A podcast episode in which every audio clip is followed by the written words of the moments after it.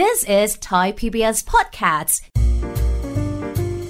ห้องสมุดหลังใหม่ โดยรัศมีมณีนิน เคยเจอประสบการณ์แบบนี้ไหมคะ ไปพักที่โรงแรม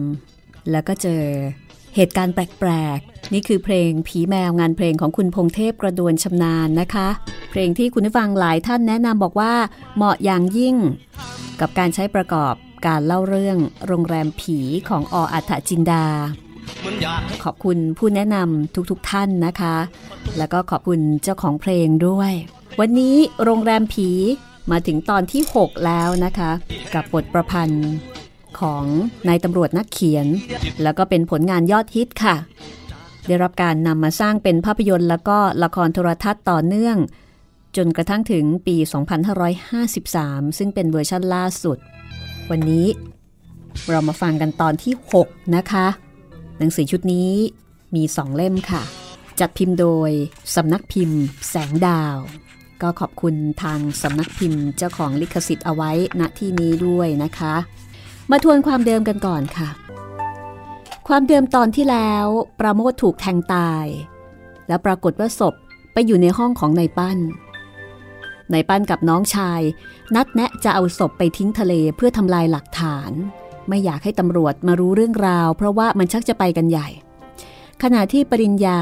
ลูกชายของนายปั้นก็ไปเจอกับสาวสวยชื่อมายุรีโดยบังเอิญ เธอกำลังจะจมน้ำที่หาดบางแสน ปริญญาเป็นผู้ที่ลงไปช่วยเธอเอาไว้ได้ ก็เลยมีโอกาสรู้จักกัน ส่วนนายปั้นกับนายเปลื้อง ก็กำลังแบกศพไปที่ทะเล และขณะนั้น ก็มีใครคนหนึ่ง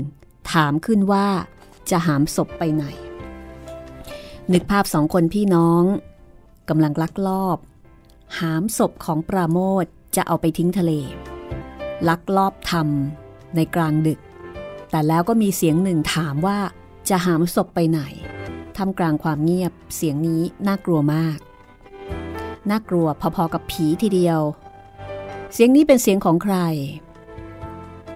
ในปั้นจะต้องเจอเจอกับอะไรอีก ติดตามได้เลยนะคะ กับโรงแรมผีตอนที่ 6 กับห้องสมุดหลังใหม่ค่ะ ทุกสิ่งตอนนี้ เงียบสงัด จนเกือบได้ยินเสียงหัวใจเต้นตึกตักของผู้ที่ถูกถาม ทั้งในปั้นแล้วก็ในเปลื้องมองฝ่าความมืดไปยังร่างของเจ้าของเสียง ซึ่งก้าวออกมาจากหลังต้นไม้ใหญ่เหมือนช่างน่ากลัวสินี่กระไร ที่ความลับได้รั่วไหลออกมา ทั้งทั้งที่ทั้งคู่ พยายามที่จะให้เป็นสุดยอดของความลับ ในปั้นและในเปลื้อง รู้สึกตกใจแล้วก็หวาดกลัว เพราะถ้าเกิดว่ามีคนรู้เรื่องนี้ เขาทั้งคู่ก็จะตกเป็นผู้ต้องหา หรือไม่ก็เป็นผู้ต้องสงสัยว่าจะเป็นผู้ฆ่านายปราโมทซึ่งเรื่องนี้ก็มีสาเหตุให้ชวนสงสัย เพราะใครๆก็รู้ว่า เขาเคยมีปากมีเสียง กับนายปราโมทอันเนื่องมาจากเรื่องของเฉิดโฉม และในคืนหลัง ก็มีพยานหลักฐานว่านายปราโมทได้เข้ามาพักอยู่ในโรงแรมนี้ และรุ่งขึ้นก็หายตัวไปนายปั้นและนายเปลื้อง โดยเฉพาะนายปั้น นึกในใจว่า งานนี้สงสัยจะต้องลงเอยกันที่ตะแลงแกงหรือว่าคุกเป็นที่แน่นอนเสียแล้ว แต่แล้วก็เหมือนมีใครเอายาหอมมาดมให้ชื่นใจ ราะว่าในความมืดตรงหน้านั้น ผู้จัดการโรงแรมได้ยินเสียงพูดต่อไปอีกว่า อ๋อ ผู้จัดการ ผมนึกว่าใคร ในมัด ในป้านตะโกนออกมาด้วยความดีใจแล้วก็ตกใจระคนกัน ครับผมเอง ในมัดซึ่งเป็นคนงานคุมเครื่องกำเนิดไฟฟ้าประจำโรงแรมตอบ แกมาทำอะไรที่นี่ ในเปรื่องเริ่มตั้งปัญหาเมื่อเห็นว่าเป็นต่อนิดหน่อย ที่คนคนนี้เป็นลูกจ้าง แล้วก็เป็นคนที่ในปั้นพี่ชายของเขาชุบเลี้ยงมาเป็นเวลานาน ก็น่าจะมีเรื่องของบุญคุณอะไร หลายอย่างที่น่าจะทำให้ควบคุมได้ เออผมมาคอยช่วยผู้จัดการศพนี่ผมแบกไปเองครับ ผู้จัดการไม่ต้องไปก็ได้ ในมัดทำท่าจะแบกศพขึ้นบ่า ในปั้นก็รีบห้าม แล้วก็ถามว่า เดี๋ยวก่อน บอกฉันก่อนว่าทำไมในมัดถึงรู้ว่าฉันจะเอาศพลงมาที่นี่ เออผมพบศพในห้องน้ำของผู้จัดการครับ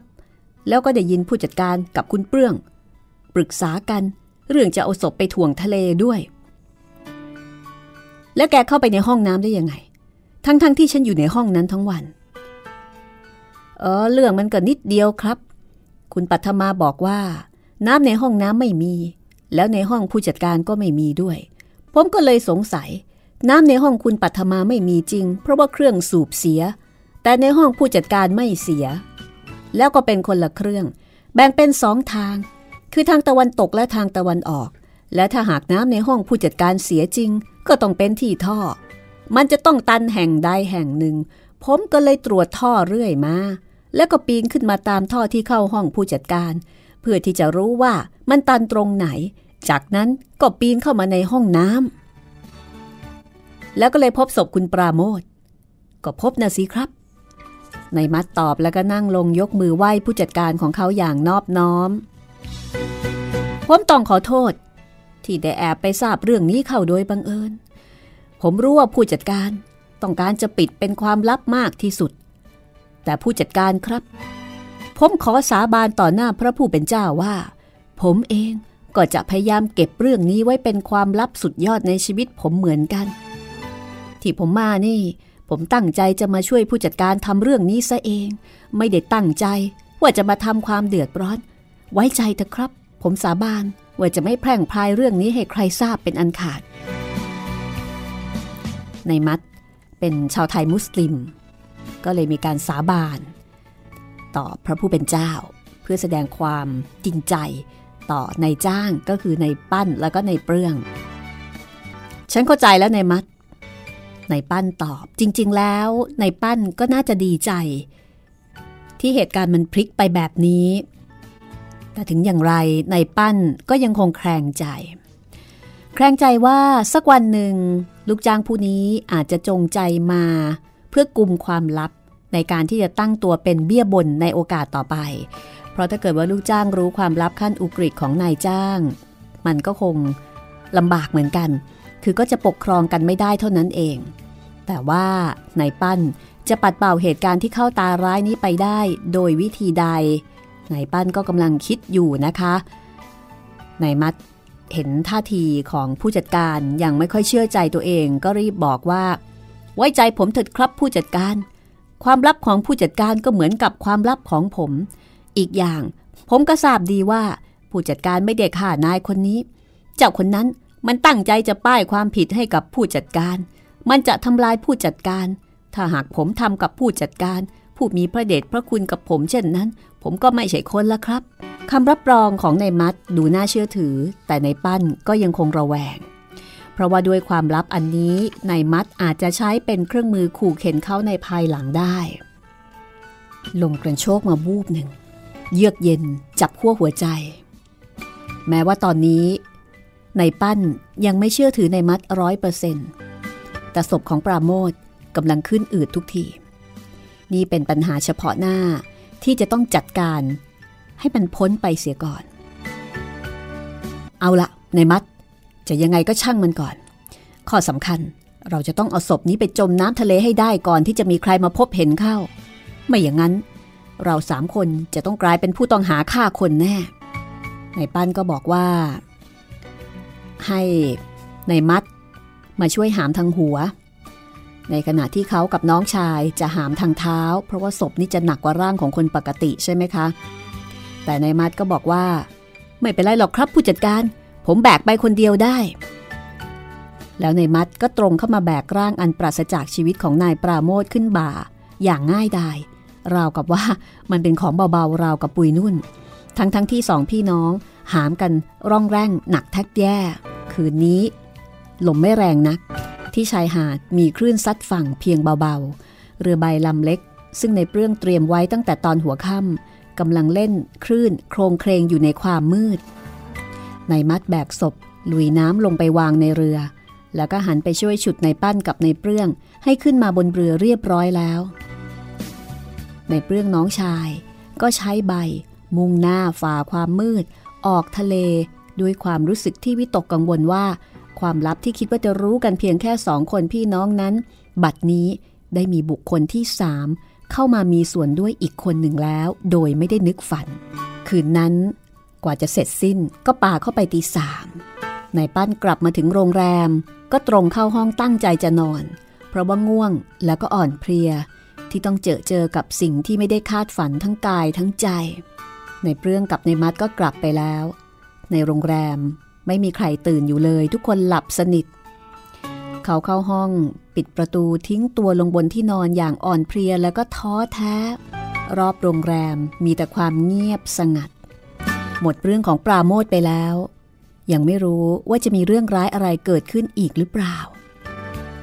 คิดมาถึงตรงนี้นายปั้นก็สะดุ้งสุดตัว ความหวาดกลัวทำให้คนลุกเกลียว และหนาวสั่นสะท้านไปทั้งตัว มีเสียงใครคนใดคนหนึ่งหัวเราะเบาๆอยู่ที่มุมห้อง เป็นเสียงหัวเราะของคนชัดๆ แต่กลับไม่เห็นเจ้าของเสียง เสียงนั้นแหบโหยแต่เยือกเย็น สั่นสะท้าน หน้าขนพองสยองกล้าว มีสิวะไอ้ปันเรื่องของมึงมันต้องมีอีกแน่ มีจนกว่ามึงจะถูกทรมานทั้งใจทั้งกาย จนกว่ามึงจะขาดใจตาย ไปด้วยความทุกข์ทรมานแสนสาหัส สมกับที่มึงเคยทำกับกู แก แกเป็นใคร บอกสิว่า แกเป็นใคร แกต้องการอะไร ในปั้นถามเสียงสั่นด้วยความหวาดกลัวมองไปรอบห้อง แต่ก็ไม่เจอเจ้าของเสียง ต้องการอะไร กูจำได้ว่ากูได้ตอบคำถามของมึงไปแล้วหนหนึ่ง ว่ากูต้องการชีวิตมึง เฮ้ย ไอ้ปั้นมึงจำกูไม่ได้จริง ๆ หรือว่ามึงแกล้งทำก็ก็จะยินแต่เสียง แล้วใครจะจำได้ในปั้นตอบก็เสียงกูนี่แหละ ที่มึงควรจะจำได้ มีเสียงเหมือนกับว่าเจ้าของเสียงกำลังเดินเข้ามาใกล้ มีเสียงฝีเท้าที่กระทบพื้นห้อง นายปั้นรู้สึกว่าเป็นเสียงฝีเท้าที่เบาข้างหนึ่งแล้วก็หนักข้างหนึ่ง เหมือนกับเจ้าของเสียงนี้เป็นคนขาเสียไม่ข้างใดก็ข้างหนึ่ง ไอ้ปั้น อีกคนทรยศ ก็เพราะไอ้ความทรยศ ความไม่ซื่อของมึงนี่แหละ กูถึงต้องเอาชีวิตมึง กูจะเอาชีวิตมึง มึงจะต้องตาย ตายอย่างทรมาน ตายอย่างทรมาน จากนั้น เสียงก็ค่อยๆ ห่างออกไป จนกระทั่งเงียบหายไป แล้วก็มีเสียงสุนัขหอนอย่างเยือกเย็นจับใจเข้ามาแทนที่นายปั้นไม่สามารถอดทนต่อความหวาดกลัวได้อีกต่อไป เขารีบร้องตะโกนขอความช่วยเหลือขึ้นสุดเสียงว่า ช่วยด้วย ช่วยด้วย ช่วยด้วย ผีหลอก ผีหลอก เสียงตะโกนของผู้จัดการโรงแรมในเวลาที่เงียบสงัดเช่นนี้ ดังก้องไปทั้งโรงแรม ในเปรื่องน้องชายพรวดพลาดเข้ามาเป็นคนแรก ตามมาด้วยปริญญาแล้วก็ปัทมา ทุกคนก็ถามเหมือนกันว่าเกิดอะไรขึ้นไหนปั้นก็ละล่ำละลักบอกว่าโดนผีหลอก ปริญญาทำท่าไม่ค่อยเชื่อ ผีหรือครับคุณพ่อ ก็ผีนะสิ ถามได้ มันทำยังไงคะคุณพ่อ โอ้โห ตัวคุณพ่อเย็นเฉียบเนี่ยกับน้ำแข็ง มันทำยังไงเหรอคะคุณพ่อ มันพูด มันพูดอยู่ที่มุมห้องนั่น แต่พ่อไม่เห็นตัว ได้ยินแต่เสียงมัน เสียง เสียงของมันแหบ แต่ว่าเย็นเข้าไปจับขั้วหัวใจเลยทีเดียว ในป้านเล่า พร้อมกับเอามือลูบแขน เพราะว่ารู้สึกขนลุกขนพองขึ้นมาอีก มันพูดยังไงล่ะพี่ปั้น เสียงมันเหมือนกับเสียงคนเราดีๆ นี่นะหรือครับ ก็เสียงคนเราดีๆ นี่แหละ แต่ว่ามันแหบ เสียงแหบแหบเหมือนเสียงคนแก่ มันบอกว่ามันจะฆ่าพี่ให้ตายอย่างทรมาน เอ๊ะ แล้วมันจะมาผูกพยาบาทกับพี่ทำไม พี่เคยฆ่าใครบ้างหรือเปล่า ในเรื่องสงสัย บ้า แกก็อยู่กับฉันมานาน เคยเห็นฉันมีเรื่องอะไรกับใครบ้าง อย่าว่าแต่คนเลย สัตว์ฉันก็ยังไม่เคยฆ่าในระยะหลังๆนี้ เอา้า แล้วนั้นผีที่ไหน มันจะมาพยาบาท คอยแต่จะมาฆ่าพี่ให้ตายล่ะ พี่ลองนึกดูสิ ว่าพี่มีเรื่องราวอะไรไว้กับใครบ้าง หรือว่ามันอาจจะเป็นโจรที่มาปล้นพี่ แล้วก็ถูกตำรวจยิงตาย ก็เลยคิดพยาบาทพี่ก็ได้ ไม่ ไม่มี ไม่มีขโมยขโจรที่ไหน ที่จะมาปล้นทรัพย์สมบัติของฉัน เพราะว่าตอนนั้น ฉันไม่มีสมบัติอะไรเลย ฉันไม่ได้ทำบาป ไม่ได้ก่อเวรก่อกรรมอะไรกับใครไว้ ผีถึงจะได้มาผูกอาฆาตจองเวรฉัน จนถึงวิญญาณจะต้องต้องตามมาทวงชีวิตแบบนี้ เอ อาจจะเป็นคนที่โกรธแค้นคุณพ่ออยู่แล้ว แล้วก็หาหมอที่มีเวทมนต์คาถา เรียกผีมาทำร้ายคุณพ่อได้ไหมคะอับเรื่องอาก็ไม่ค่อยรู้เรื่องอย่างนี้หรอกปัทมา แต่ถ้าหากคาถาอาคมหรือว่าไสยศาสตร์มีจริง มันก็อาจจะเป็นไปได้ แล้วไอ้คนนั้น คือคนที่มันลอบเข้ามาฆ่าคุณเฉิดโฉมกับเสียเพ้ง เพื่อเอาความล่มจมมาให้เราหรือเปล่าครับ ปริญญาถามต่อ ในขณะนั้น ก็ดูเหมือนว่า ในปั้นนึกถึงอะไรบางอย่างขึ้นมาได้ เดี๋ยวก่อนเปรื่อง ในปั้นยกมือห้าม ให้ทุกคนหยุดพูด ดูเหมือนว่า มันจะมีอยู่ครั้งหนึ่ง ครั้งหนึ่งนานมาแล้ว เรื่องเป็นยังไงคะคุณพ่อ แต่ว่าคนคนนั้น คนคนนั้นก็ตายไปแล้ว คนตายอาจจะจ้างคนเป็น แล้วก็ให้คนเป็นนั้น พยายามสร้างความฉิบหายให้กับเราก็ได้นะพี่ คุณพ่อครับ ผมอยากทราบเรื่องราวว่าเป็นยังไง ที่ว่าหนักหนาถึงขนาดที่มันกล้าเสี่ยงเข้ามาทำกับเราถึงเพียงนี้ ปริญญานั่งลงบนเก้าอี้ข้างๆ น้องสาว เหมือนกับตั้งหน้าตั้งตา คอยรับฟังเรื่องราวที่ในปั้นจะเล่า เมื่อพวกแกอยากรู้เรื่องราว ฉันก็จะเล่าให้ฟัง ในปั้นพูดเหมือนกับว่าจริง ๆ แล้ว เขาเองก็ไม่อยากจะเอ่ยถึงเรื่องนี้เลย เรื่องมันเกิดขึ้น เมื่อประมาณสัก 25 ปีที่แล้ว เรื่องราวจะเป็นอย่างไรติดตามต่อได้ช่วงหน้า โรงแรมผีค่ะ This is Thai PBS Podcasts ห้องสมุดหลังใหม่ โดยรัศมีมณีนิน เข้าสู่ช่วงที่ 2 ของตอนที่ 6กับรายการห้องสมุดหลังใหม่ โรงแรมผีผลงานของนายตำรวจนักเขียนออัฏฐาจินดา มาถึงช่วงที่ 2 นะคะ ซึ่งคุณผู้ฟังสามารถติดตามรับฟังได้ทาง www.thaipbsradio.com แล้วก็สามารถฟังผ่านแอปพลิเคชันไทย PBS ได้ทั้งในระบบ iOS แล้วก็ Android นะคะ ตอนนี้เว็บไซต์ใหม่ อาจจะมีการขัดข้องบ้าง แล้วก็อาจจะไม่คุ้นเคย เหมือนกับเว็บเดิม ก็ต้องขอเวลาในการปรับปรุงแล้วก็พัฒนาให้สะดวกใช้มากยิ่งขึ้นค่ะ ถ้ามีเหตุขัดข้องอย่างไร คุณผู้ฟังสามารถแจ้งมาได้นะคะที่อีเมล address radio at thaipbs.or.th radio at thaipbs.or.th หรือไม่ก็ส่งอินบ็อกซ์ไปที่แฟนเพจไทย PBS Radio Fan ไทย PBS Radio Fan นะคะ แล้วก็สำหรับโรงแรมผี หนังสือชุดนี้มีอยู่ด้วยกันสองเล่มค่ะ จัดพิมพ์โดยสำนักพิมพ์แสงดาว รายการห้องสมุดหลังใหม่ก็เอามาเล่าให้คุณได้ฟังเป็นตอนๆ เปลี่ยนบรรยากาศ และที่ผ่านมาก็มีคนขอฟังเรื่องผีกันมาเยอะนะคะ จัดไปค่ะ เพราะว่าเรื่องนี้สนุกจริงๆ แล้วก็ให้ข้อคิดในเรื่องของการใช้ชีวิตด้วย เอาละหลายคนคงกำลังรอลุ้นนะคะว่า เรื่องราวที่ในปั้นจะเล่าให้ฟังนั้น มันจะเกี่ยวข้องอย่างไรกับเหตุการณ์สยองขวัญที่เกิดขึ้น ถ้าอยากรู้ก็ต้องติดตามฟังค่ะ โรงแรมผี ตอนที่ 6 ช่วงที่ 2 กับความลับของในปั้นค่ะ ในปั้นเล่าว่า เมื่อประมาณสัก 25 ปีที่แล้ว เขาได้เข้าไปอยู่ในบ้านของเศรษฐีสวนส้ม แถวบางมดที่ชื่อว่า หลวงนฤบาลบ้านของหลวงนฤบาลอยู่ที่ตรอกจันเป็นบ้านที่ใหญ่โตโมโหรานมาก สวนส้มแถวบางมด บางขุนเทียน เป็นของแกเกือบทั้งหมด อถึงหน้าส้มที แม่ค้าพ่อค้า ก็จะเอาเรือมาบรรทุกไปเป็นลำๆขายได้เงินมากมายก่ายกอง ใครๆก็นับหน้าถือตาแกว่าแกเป็นเศรษฐีใหญ่ และเนื่องมาจากความร่ำรวยที่มีเงินเป็นปี๊บเป็นถังของหลวงนฤบาลนนี่เองทำให้แกหาเมียสาวๆ เอาไว้ในบ้านหลายคน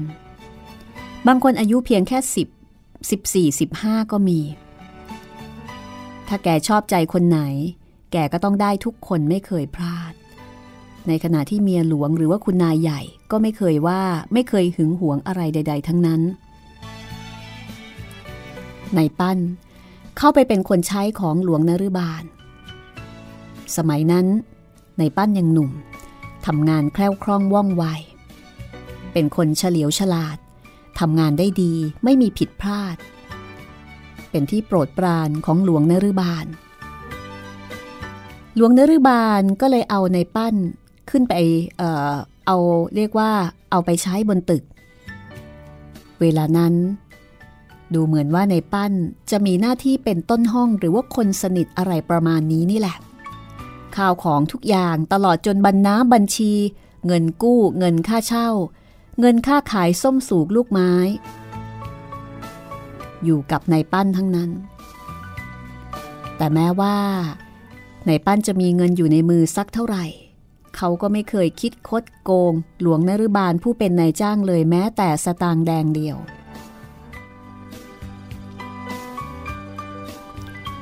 ก่อนจะเกิดเรื่อง หลวงนรุบาล ได้ผู้หญิงสาวสวยมาคนหนึ่งจากนครนายก ชื่อสารพี ในขณะนั้น หลวงนรบาลมีเมียอยู่หลายคนแล้ว แต่สารพีคนนี้เปรียบเสมือนช้างเผือกที่เข้ามาอยู่ในฝูงช้าง เธอทั้งสาว ทั้งสวย กิริยามารยาทเรียบร้อย นุ่มนวล เป็นที่โปรดปรานของหลวงนรุบาลยิ่งนัก มีข้าวของทองรูปพันธ์อันใด ก็ขนมาให้สารพีคนเดียวจนเมียอื่นๆ อิจฉา สารพีเองก็เป็นคนช่างประจบช่างปรนิบัติ แม้กระทั่งคุณนายใหญ่เมียหลวง ก็รักใคร่เอ็นดูสารพี เพราะฉะนั้น แม้คุณหลวงจะกอบโกยให้สักเท่าไหร่ แกก็ไม่ว่า แต่ว่าถึงอย่างไรนายปั้นบอกว่า หลวงนรุบาล ก็ได้สารพีไปแต่ตัวเท่านั้น แต่ใจจริงของสารพี อยู่ที่ในปั้นหมดแล้ว พ่อจะบอกเสียเดี๋ยวนี้เลยว่า สารพีก็คือแม่ของปัทมากับปริญญา ไม่ได้ชื่อลำดวน ตามที่เซ็นไว้ที่ภาพถ่ายนั้นหรอก มีหน้าล่ะ หนูยังนึกทุกครั้งที่ดูรูปว่าคุณแม่ช่างสวยเหลือเกิน ช่แล้ว เพียงแต่รูปท่านยังสวยถึงขนาดนี้ ถ้าเป็นตัวจริง คงจะสวยกว่ารูปมากอาเรื่องเคยเห็นคุณแม่ไหมครับ อาเองก็มาไม่ทัน ตอนนั้นอาอยู่ท้องนา พี่ปั่นเขาเพิ่งไปรับอามาเมื่อช่วงสงครามเลิกแล้วนี่เอง พวกแกไม่มีใครเคยเห็นหรอก จริงของแก สารพีสวย สวยมาก ก็เพราะความสวยของเธอนี่แหละทำให้พ่อลืมความกระตันยูที่ควรจะมีต่อคุณหลวง ที่ท่านได้ชุบเลี้ยงพ่อมา จนมีความสุขสบาย ก่อนสงครามนิดหน่อย พอพ่อได้โอกาส พ่อก็พาสารพี ลงเรือใบ หนีไปอยู่ที่เกาะช้าง เวลานั้น คุณหลวงท่านเพิ่งจะสร้างตึกหลังนี้ โรงแรมที่เราทำมาหากินกันอยู่ทุกวันนี้นี่แหละ สร้างเสร็จใหม่ ๆ ก็พาเมียทุกๆ คนมาเที่ยวตากอากาศที่นี่ ก็เลยเป็นโอกาสที่พ่อจะพาสารพีหนี และพ่อกระทำสำเร็จเรียบร้อยดีเสียด้วย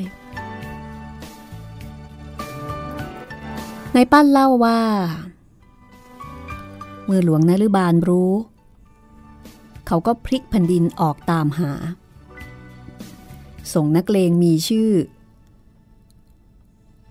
ออกไปติดตามในปั้น แล้วก็สารพี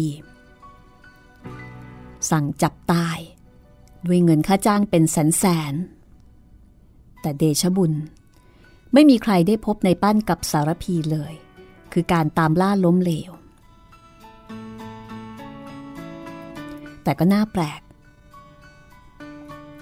ที่หลวงนรุบาล กลับทำพินัยกรรม ยกตึกหลังนี้ ให้กับสารพี มันก็น่าแปลก พินัยกรรมนี้ ท่านได้ทำขึ้น ภายหลังที่พ่อพาแม่ของแกหนีไปแล้ว ความจริงสารพีไม่น่าจะได้รับมรดกมีค่ามหาศาลอย่างนี้เลย ไม่รู้ว่าท่านเกิดใจดีอะไรขึ้นมา บางที คนเราอาจจะสำนึกอะไรบางอย่าง แล้วก็อยากจะทำความดีไว้ก่อนตายก็ได้มั้ง ท่านเป็นอะไรตายครับพี่ ในปั้นเล่าว่า เมื่อสงครามโลกครั้งที่สองระเบิดลงที่ตรอกจันทร์บ้านของหลวงนฤบาลส่วนหนึ่งถูกทำลาย ตัวของหลวงนฤบาล ถูกสะเก็ดระเบิดที่โคนขา แม้ว่าท่านจะพยายามรักษาด้วยเงินจำนวนมาก แต่ก็ไม่หายเป็นปกติ ท่านต้องเสียขาไปข้างหนึ่ง แต่ก็ไม่ได้เสียไปซะทีเดียว ได้แต่เดินกระโผกกระเพก และต่อจากนั้นมาอีกประมาณสองปี หลวงนฤบาลก็ถึงแก่กรรม ปริญญาลูกชาย ลุกไปที่หน้าต่าง มองฝ่าความมืดออกไปข้างหน้า แล้วก็หันมาตั้งปัญหาว่า จะเป็นไปได้ไหมครับ คนเราโกรธแค้นกัน เมื่อตอนยังมีชีวิตอยู่ พอตายไปแล้ว พูดผีปีศาจหรือวิญญาณ ก็ยังคงติดตามจองเวรจองกรรมกันอยู่ต่อไป เหมือนเมื่อตอนที่ยังมีชีวิตอยู่ เหมือนกับเรื่องของคุณหลวงที่คุณพ่อเล่าเมื่อตะกี้แต่ถ้าจะพูดกันทั่ว ๆ ไป อาว่าก็ไม่น่าจะเป็นไปได้ คนเราเมื่อตายไปแล้วร่างกายก็ย่อมสูญไป วิญญาณซึ่งหากยังมีอยู่ ก็ไม่มีตัวตน รูปร่างที่จะเข้าไปครอบครอง หรือไปทำอะไรอย่างใดอย่างหนึ่ง เกือบจะพูดได้ร้อยเปอร์เซนต์ว่าเป็นไปไม่ได้ ถูกเรื่อง ความจริงมันก็น่าจะเป็นไปไม่ได้ ไม่อย่างนั้น มนุษย์เกิดมาก็ไม่มีที่สิ้นสุด คือตายไปแล้ว ก็ยังสามารถที่จะกลับมาทำอะไรต่ออะไรได้ตามสบาย เช่นตามอาฆาตจองเวรกัน แต่มีอยู่อย่างเดียวที่อาจจะเป็นไปได้ คือจ้างใครคนใดคนหนึ่งไว้ก่อนตาย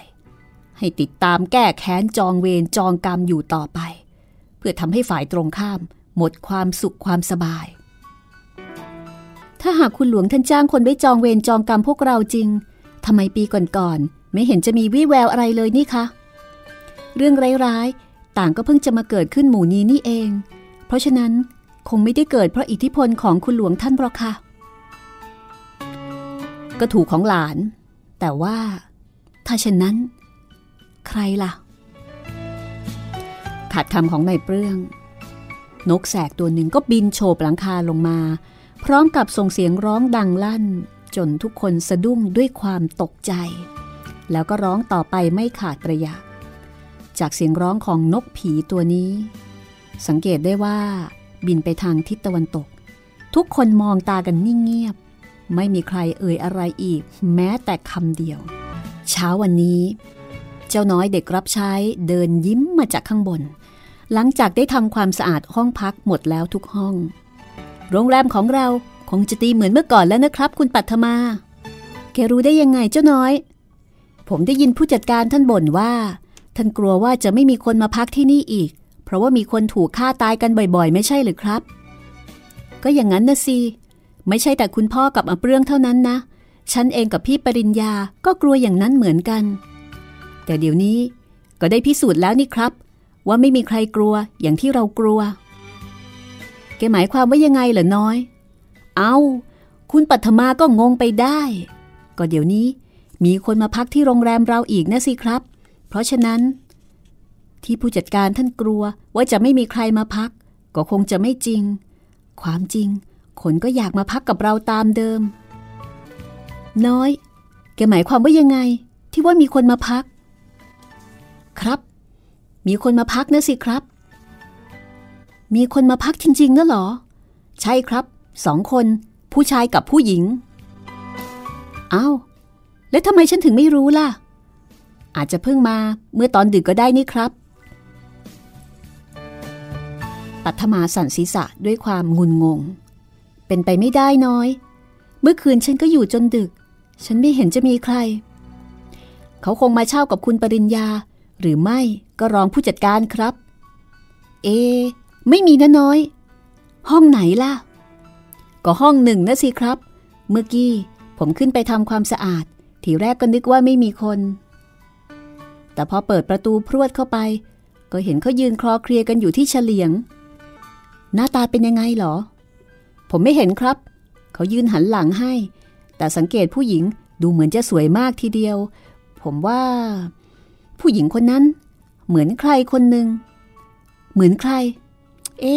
เหมือนใคร เหมือนเหมือน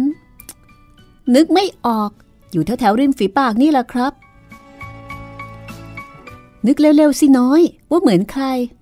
เอ๊ผมก็นึกไม่ออก ผมเห็นหน้าอยู่นะแต่นึกไม่ออกมันมันติดอยู่แถวริมฝีปากนี่แหละครับ เอาอย่างนี้ แกพาฉันขึ้นไปดูหน่อย ได้สิครับ จากนั้นเจ้าน้อยก็พาปัทมาขึ้นมาข้างบน ตรงไปที่ห้องพักหมายเลขหนึ่ง เจ้าน้อยค่อยๆ บิดลูกบิด จะเปิดประตูเข้าไป เดี๋ยวก่อน อย่าทำอย่างนั้นน้อย ถ้าเขาอยู่ในห้องน้ำเขาจะว่าได้ เอาอย่างนี้ แกเคาะประตู ถ้าเขาเปิด แกก็ถามเขาว่าต้องการอาหารเช้าไหม ครับ เจ้าน้อยก็เคาะประตูสองสามครั้ง แต่ก็ยังไม่มีใครมาเปิดประตู ยืนรออีกครู่ใหญ่ ภายในห้องหมายเลขหนึ่งก็ยังคงเงียบสงัด เจ้าน้อยเคาะอีกสามครั้ง แต่ก็ยังได้ผลเหมือนเมื่อครั้งแรก ก็คือไม่มีใครเปิดประตู เจ้าน้อยจึงค่อยๆ บิดลูกบิดประตู แล้วก็เปิดเข้าไปอย่างแผ่วเบาที่สุด เมื่อทั้งสองคน เข้ามายืนอยู่ในห้อง ก็พบว่า ห้องทั้งห้องว่างเปล่า ไม่มีคน ไม่มีผู้หญิง ผู้ชาย อยู่ที่เฉลียง หรือที่ใดเลยในห้องนั้น กระเป๋าเดินทางที่เจ้าน้อยบอกว่าเห็นวางอยู่ข้างข้างโต๊ะรับแขก ก็ไม่ปรากฏว่ามีตั้งอยู่ที่ตรงนั้น เจ้าน้อยถึงกับเอามือกุมขมับ เอ๊นี่มันยังไงกันวะก็เห็นอยู่ชัดๆเมื่อกี้นี่เอง หายไปไหนกันหมด แน่ใจหรือว่าแกเห็นจริง ๆ น้อย แน่ใจสิครับปัทโทคุณปัทมาเห็นผมเป็นคนตาบอดไปได้ ผมเห็นยืนอยู่ตรงนั้นจริง ๆ ผมยังนึกว่าผู้หญิงคนนี้เหมือนเอ๊ะเหมือนใครคุ้นๆอยู่ น้อย แกนึกดูดีๆสิ ว่าเหมือนใคร เจ้าน้อยใช้ความคิด จนกระทั่ง หน้ามันซีดลง จนมองเห็นได้ถนัด เป็นอะไรน้อย แกเป็นอะไรไปทำไมอยู่ดีๆ ก็หยุดกึก แล้วก็หน้าขาวซีดยังกับกระดาษฟาง ผมนึกออกแล้ว ว่า ว่าเหมือนใคร เหมือนใครเหรอ เจ้าน้อยเอามือลูบแขนทำท่าเหมือนกับว่ามันหนาวจะตายอยู่แล้ว เออเหมือน เหมือน เหมือนคุณเฉิดโฉม เหมือนคุณเฉิดโฉมปัทมาร้องออกมาเกือบจะเป็นตะโกน แล้วก็รีบวิ่งลงมาข้างล่างราวกับพอโดยมีเจ้าน้อยติดตามมาข้างหลังอย่างไม่ยอมลดละ ในขณะที่ทั้งคู่กำลังหอบแฮกๆด้วยความหวาดกลัว ก็ปรากฏว่า ที่ประตูห้องรับแขกของโรงแรม มีหนุ่มหล่อคนหนึ่งหิ้วกระเป๋าเดินทางเข้ามา ท่าทางคล้ายกับนกปีกหัก เดินโซซัสโซเซด้วยท่าทีของคนเมา ยังไม่ทันที่เจ้าน้อยจะไปถึง ก็มีเสียงตะโกนมาจากหนุ่มคนนั้นว่า บอย บอย บอย วะ นี่มันไปไหนกันหมด เออขอโทษครับ ผมมาต้อนรับช้าไปหน่อย ไม่ทราบต้องการอะไรหรือครับ แกนี่มันโง่ชะมัดเลย แกเป็นบอยโรงแรมที่โง่ที่สุดเท่าที่ฉันเคยเห็นมา แกตั้งโรงแรมให้เขาเช่าพอมีคนมา แกก็ดันถามว่าต้องการอะไร ไม่ต้องการอะไร ฉันต้องการเช่าที่นอนน่ะสิ เออจริงครับ ผมผมโง่ไปหน่อย ความจริงผมควรจะถามว่าเช่าที่พักหรือครับ ใช่ มันต้องอย่างนั้นสิไอ้น้องชาย ฉันต้องการที่พัก ห้องสะอาดสะอาด ที่นอนนุ่มๆ หมอนนุ่มๆ แล้วก็อาหารดีๆ ได้สิครับ ผมรับรองว่าที่นี่ดีทั้งนั้น เชิญนั่งก่อนสิครับ ดื่มน้ำส้มสักแก้วไหมครับ ฉันไม่กินน้ำส้ม งั้นกาแฟหรือไม่ก็นมชงร้อนๆ ฉันไม่กินกาแฟ ไม่กินนมชงร้อนๆเออถ้าอย่างนั้นชอบโอเลี้ยงไหมครับ ฉันไม่กินโอเลี้ยง งั้นก็วิสกี้โซดาสิครับ ฉันไม่กินโซดา อืม ผมเข้าใจ ท่านไม่กินโซดา จะล่อแต่วิสกี้เพียวๆหรือเปล่าครับ ก็ไม่เชิงเพียวทีเดียวนัก ขอน้ำเย็นตบก้นสักแก้วก็จะดี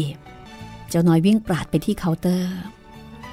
แป๊บเดียวก็กลับมาพร้อมกับวิสกี้และน้ำเย็นใส่ถาดมาอย่างเรียบร้อย จากนั้น เจ้าน้อยก็แจ้งกับแขกผู้มาพักว่า ผู้จัดการท่านสั่งเอาไว้ว่า ที่นี่เลิกกิจการชั่วคราว ไม่รับผู้ที่มาพักครับ เอาทำไมอย่างนั้นล่ะไอ้น้องชาย ถ้าจะไม่รับก็ต้องเอาป้ายโฆษณาไปปิดไว้ปากทางโน่นสิ แต่นี่ไม่เห็นมีอะไรบอกไว้สักหน่อย ปล่อยฉันเดินมาจนแข้งขาอ่อนแบบนี้ แล้วดันมาบอกไม่ให้พักก็แย่หน่อยละถ้าน้องชายไม่ให้ฉันนอนพักในห้อง ที่เก้าอี้นี้ก็ได้นี่นาเอ๊ยังไงก็ไม่ทราบนะครับ แต่ว่าผู้จัดการท่านสั่งเอาไว้อย่างนั้นนี่ครับ ให้เหตุผลหน่อยสิไอ้น้องชาย ว่าทำไมเขาถึงได้เลิกกิจการ ถ้าอยากรู้ก็ได้ครับ คือว่าแต่เดิม เราก็เปิดรับแขกตามธรรมดานี่แหละครับ ทีนี้เกิดมีคนพักนี่แหละ มาถูกฆ่าตายที่นี่สองรายซ้อนๆกัน ผู้จัดการท่านก็เลยสั่งปิด เพราะเกรงว่าจะเกิดอันตรายแก่ผู้ที่มาพัก คือท่านหวังดีนะครับ ไม่มีอะไรหรอก เท่านั้นเองเหรอ และน้องชายคิดว่า ฉันจะกลัวตายหรือฮะดูถูกกันมากไปแล้ว นี่นะ ฉันจะบอกให้ ความตายนะ มันมีอยู่ทุกคนทุกแห่ง ต้ดินบนดิน บนน้ำบนฟ้าอากาศ แม้แต่เตียงนอน ที่เรากำลังนอนหลับสบาย อยู่ที่ไหนก็ตายทั้งนั้นเห็นน้องชาย ไปบอกผู้จัดการว่า ให้เขาจัดการแต่โรงแรมสัปปารังเคนี่อย่างเดียวเถอะ ชีวิตและความตายของฉัน ฉันจัดการของฉันเอง สรุปก็คือแขกคนนี้ยืนยันว่ายังไงยังไง ก็จะพัก เรื่องราวจะเป็นอย่างไรต่อไป ก็คงจะต้องลุ้นกันละว่า แขกคนนี้จะประสบเคราะห์กรรม เหมือนกับทุกๆคนที่ผ่านมาหรือไม่ This is Thai PBS Podcasts ห้องสมุดหลังใหม่ โดยรัศมีมณีนิน